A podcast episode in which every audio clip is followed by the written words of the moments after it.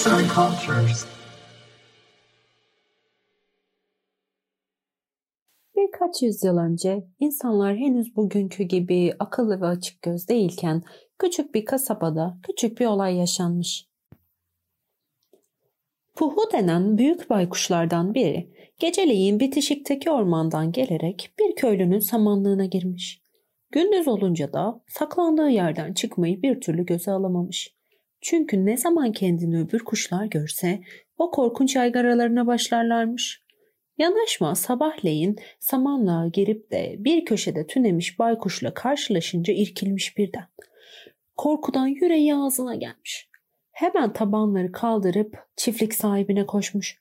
Şimdiye kadar hayatında görmediği bir canavarın samanlıkta eğleştiğini, gözlerini kafasında fırıl fırıl döndürüp durduğunu, ele geçireceği kimseyi kolayca yiyip yutabileceğini anlatmış.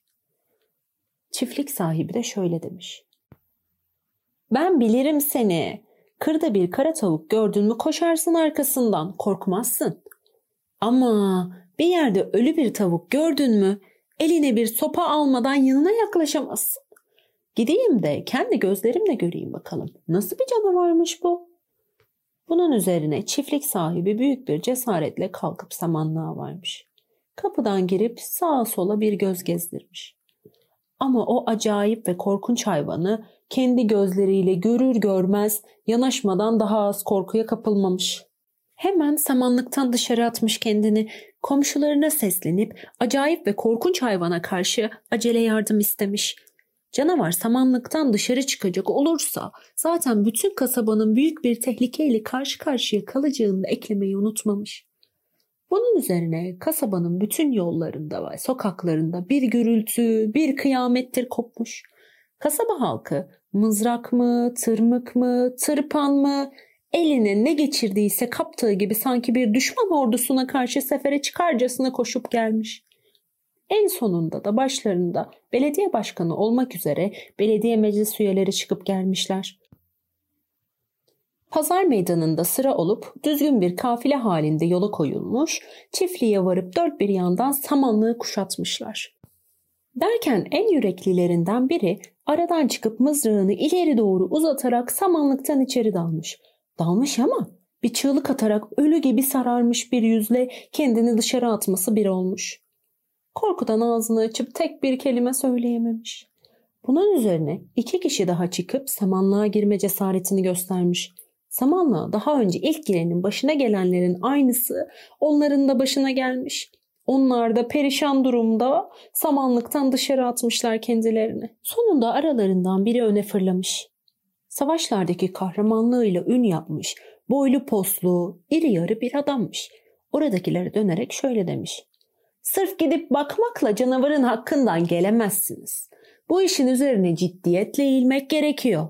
Ama bakıyorum kimsenin yüreği konuşmuyor. Sonra zırhını kuşanıp kılıcını beline takmış. Mızrağını eline almış.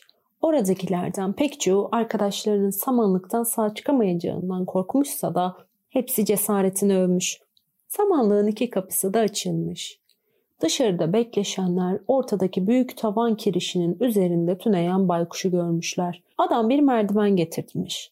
Merdiveni tırmanmaya hazırlanırken dışarıdakiler ''Ey ejderhayı öldüren Aziz George sen onu koru'' diye dua etmişler. Adam merdivenlerden çıka dursun onun kendisini gözüne kestirdiğini anlayan Kalabalıktan ve bağırıp çağrışmalardan zaten şaşkına dönüp nereye savuşacağını bilemeyen baykuş gözlerini devirip tüylerini kabartmış.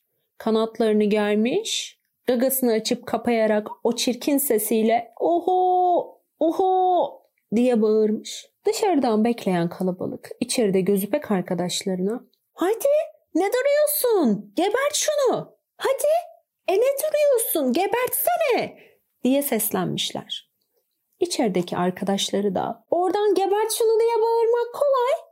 Siz gelin de buradan bağırın diye cevap vermiş. Ayağını kaldırıp merdivenin bir basamak daha yukarısına koymayı başarmış başarmasını ama ansızın korkudan titremeye başlamış ve yarı baygın halde dönüş yolunu tutmuş. Bundan böyle kendisini tehlikeye atacak kimse kalmamış kalabalık içinde. Bu canavar aramızdaki en yürekli kişiyi sadece ağzını açıp üflediği havayla zehirledi. Onmaz bir yara açtı vücudunda. Durum böyleyken biz de mi canımızdan olalım demişler. Sonra bütün kasabanın mahvolmaması için ne yapılması gerektiğini konuşup görüşmeye başlamışlar. Uzun zaman tartışmalardan sonuç alınamamış.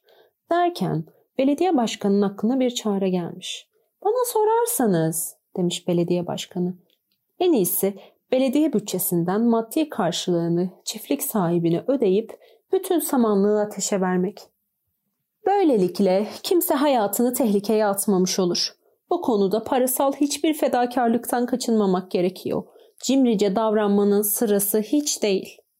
Oradakilerin hepsi de belediye başkanının görüşüne katılmış ve samanlık dört bir yandan ateşe verilmiş. Samanlıkla beraber baykuş da yürekler acısı bir biçimde yanıp kül olmuş.